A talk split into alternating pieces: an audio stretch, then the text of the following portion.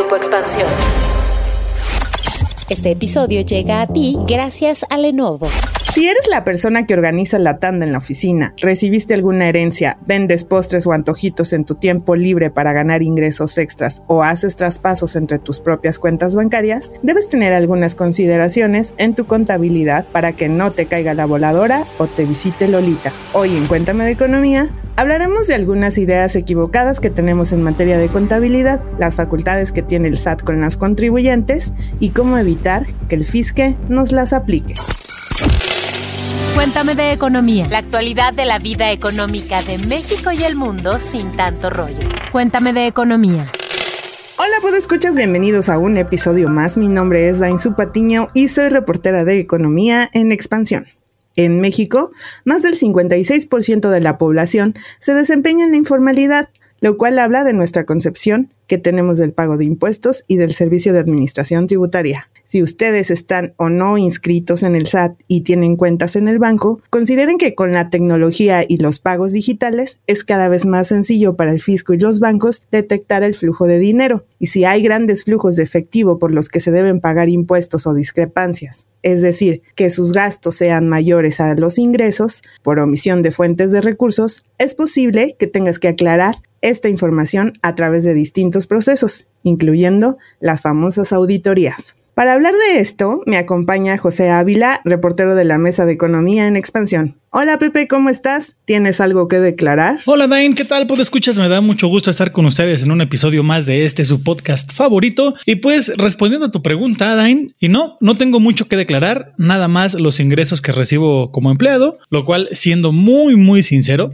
me salva un poco o un mucho de llevar contabilidades extensas y detalladas. Y bueno, pues por ahora no tengo ninguna tía rica que me haya dejado una herencia, una mansión, no me he ganado la lotería y bueno, pues por andar de reportero no tengo tiempo para vender tamales los domingos o mole en la iglesia. Pero si este fuera el caso, yo tendría que informar al fisco, preferentemente con ayuda de un contador, de estos ingresos extra, incluso si tuviera una propiedad en renta. Además de estar dado de alta como empleado, debería darme de alta como arrendador. Así que pongan atención en eso, ¿eh? Declarar todos los ingresos, incluso en efectivo, es importante, porque fíjense, puede escuchar que el fisco hace cotejo de datos de acuerdo a tu edad, actividad bajo la que estás registrado, profesión y hábitos de compra. Y de esta forma podría detectar diferencias entre los ingresos y los gastos, y si así lo considera, iniciar un proceso de discrepancia fiscal.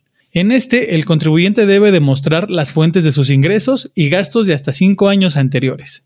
Por ello, también es importante evitar algunas prácticas como facturar ingresos a algún amigo o hacer acuerdos familiares para el uso de tarjetas de crédito, de acuerdo con lo que nos explicó Guillermo Mendieta González, quien es integrante de la Comisión Técnica de Auditoría Fiscal del Colegio de Contadores Públicos de México, CCPM para los cuates. Y algo importante, pues escuchas, así que paren oreja. Para quienes organizan la tanda en la oficina, recuerden que cuando los bancos detectan depósitos en efectivo mayores a los 15 mil pesos en una transferencia a cuentas bancarias, pues le notifican al SAT quien puede pedirles aclaraciones. Amigos, puede escuchar, recuerden que en materia fiscal es clave que los gastos no sean mayores a los ingresos. ¿Ustedes son de los que se traspasan dinero entre sus propias cuentas? ¿Se prestan dinero a sí mismos cuando llega el fin de la quincena? Pues no hay ningún problema con hacer este tipo de traspasos entre nuestras propias cuentas bancarias, siempre y cuando los ingresos que declaren sean mayores o iguales a los gastos que se realizan. Si ocurre lo contrario,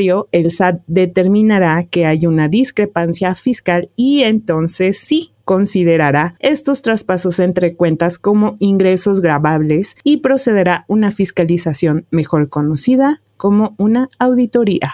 Escuchemos lo que nos explicó al respecto Carlos Cárdenas, especialista y consultor en materia fiscal. Los traspasos no están grabados.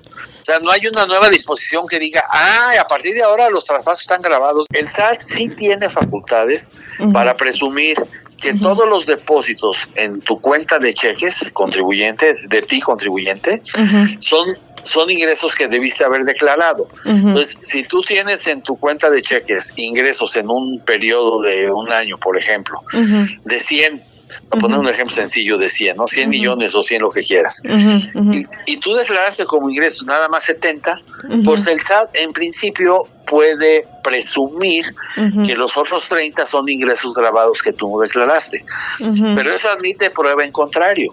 Claro. Entonces, tú, tú puedes decir, no, espérame, si tengo aquí un depósito de tanto que entró a mi cuenta, pero entró porque yo me saqué la lotería.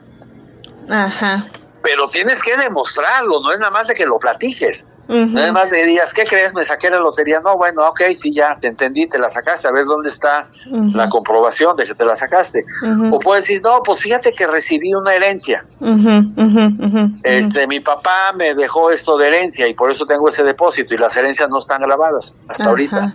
Amigos, por escuchas, recuerden que para el SAT uno es culpable de alguna omisión hasta que demuestre lo contrario, así que pueden comprobar su inocencia o traspasos propios sin doble impuesto, presentando estados de cuenta, papel de trabajo, copia del recibo donde se especifique el nombre y la cuenta de donde proviene el depósito, forma de pago, número de cheque o reporte de transferencia, número y nombre de la cuenta bancaria abierta a su nombre y donde se visualice la salida del depósito, origen del importe depositado. También, pues, si no saben nada de nada y no tienen ingresos suficientes para poder a un contador, pues también pueden acudir a la Procuraduría de la Defensa del Contribuyente en auxilio. Este capítulo cada vez se pone más bueno e interesante, pero ¿qué les parece si antes de pasar a la siguiente facultad del SAT hacemos un paréntesis? Paréntesis. Series, documentales, libros, películas, música, videos, exposiciones, foros y mucho más, pero siempre de economía. Hola, soy Alejandro Bazán, editor de la Mesa de Economía de Expansión, y esta vez les quiero recomendar un libro sobre estrategia y liderazgo, pero que está basado en una gran película protagonizada por Marlon Brandon y Al Pacino. Se trata del libro Lecciones de Estrategia con el Padrino, de Guillermo de Aro, en donde aprenderás lecciones de management, negocios y visión empresarial ejemplificados con la vida de Don Vito Corleone. Además, aprenderás una nueva forma de ver este clásico del cine estadounidense escrito por Mario Puzo. Así que si tú quieres saber más de liderazgo y empresas, no te puedes perder Lecciones de Estrategia con el Padrino de Guillermo de Aro. Es de la editorial Pearson. Léanlo, no se van a arrepentir. De lujo la recomendación de esta semana, ¿no? ¿Puedes escuchar? Gracias, Alex. Y ahora sí, vámonos con otra facultad que tiene el SAT. Y esta es la revisión de ejercicios anteriores. Así que consideren siempre la asesoría de un contador y que por ingresos no declarados por el contribuyente, el fisco te puede revisar hasta cinco ejercicios fiscales anteriores. Repito, cinco ejercicios fiscales anteriores. Y para las personas que operan en la informalidad, aquí también se pone interesante el asunto, puede pedir rendición de cuentas de hasta 10 años. Sí, 10 años. Acuérdense, ¿eh? Así que bueno, ¿qué les parece si ahora escuchamos lo que nos contó Guillermo Mendieta González, integrante del Colegio de Contadores Públicos de México? Aquellas personas que no estén dadas de alta en el SAT, la autoridad tiene la posibilidad de revisar y, y, existiera una discrepancia fiscal, la autoridad tendrá la posibilidad de revisarse no cinco años atrás, sino diez años atrás. Ya el problema se volvió todavía más importante porque entonces tendrías que aclararme el origen del dinero de 10 años atrás.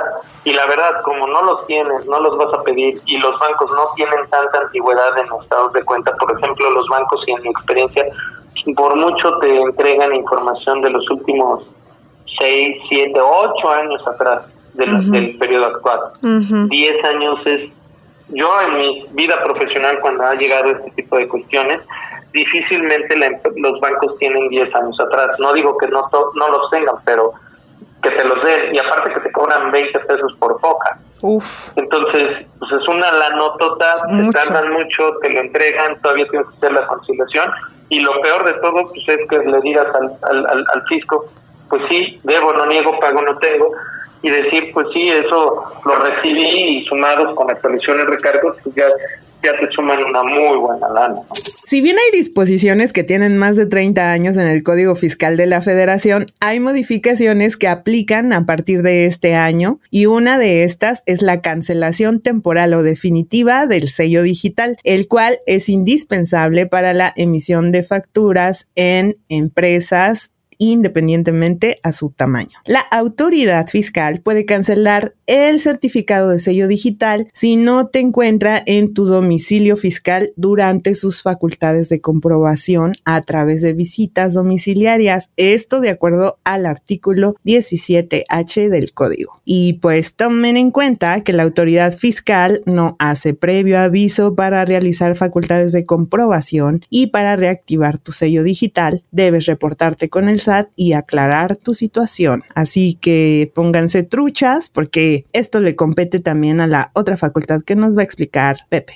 Así es, Dain. Y por último, pero no por eso menos importante, Consideren esto para sus citas con el SAT, las cuales actualmente están muy cotizadas y ya hasta hay aplicaciones para programarlas. Y esto es, si eres de los afortunados que ya consiguió una cita, piénsalo muy bien, piénsalo dos veces, tres, cuatro, las que sean necesarias antes de dejarlos plantados. ¿Por qué? El fisco te dice que si sabes que no podrás acudir a sus oficinas, puedes cancelar la cita para evitar que cuente como inasistencia. Si en un periodo de 15 días lograste agendar dos citas y en ambas los plantaste, no fuiste, por la razón que tú quieras, la autoridad te impedirá registrar una nueva visita por los siguientes cinco días naturales a partir de la segunda inasistencia. Y bueno, pues escuchas, no quiero darles esta mala noticia, pero el episodio está llegando a su fin, así que, ¿qué les parece si nos vamos con el Cuéntame tus dudas de esta semana? Cuéntame tus dudas. Tú preguntas, nosotros te contestamos. Hola de nuevo, por escuchas. Hoy en Cuéntame tus dudas nos toca responder una pregunta que nos hizo llegar Omar Martínez y que dice así: ¿Cuál es el nivel adecuado de inflación en México actualmente? Bueno, Omar, déjame decirte que desde el año 2003 el Banco de México estableció un objetivo inflacionario de 3% más menos un punto porcentual a tasa anual. Es decir, que la autoridad monetaria se sentirá cómoda con un nivel de precios en esos niveles y que si se llega a rebasar estaría elevándose la posibilidad de que el Banco de México eleve su tasa de interés como actualmente está sucediendo. Cabe recordar que México ha tenido muy malas experiencias con la inflación, sobre todo en los años 80. Así que Banjico tiene que reforzar la credibilidad de que está dispuesto a cumplir con su mandato constitucional. Y les recuerdo, por escuchas, que si tienen alguna duda, pueden escribirnos con el hashtag Cuéntame tus dudas en arroba EXP Economía y nosotros nos dedicaremos a investigar.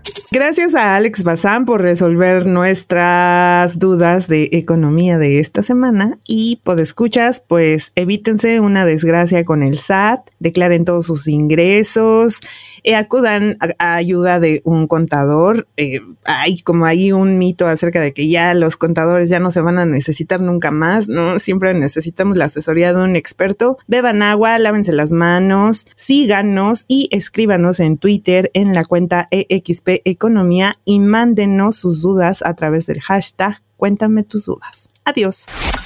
Este episodio llegó a ti gracias a Lenovo.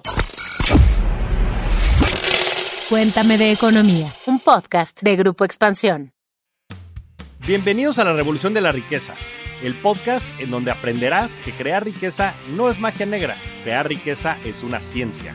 En este programa comprenderás que la verdadera riqueza es holística y te daremos herramientas para conquistarla. Síguenos en redes sociales en arroba Javier Morodo en Instagram, Facebook, Twitter, LinkedIn y en todas las redes sociales. Suscríbete también a mi newsletter en mi página javiermorodo.com, en donde todas las semanas vas a recibir información sobre mercados financieros, negocios, tecnología, well-being, conciencia y también tips para ganar el juego del dinero.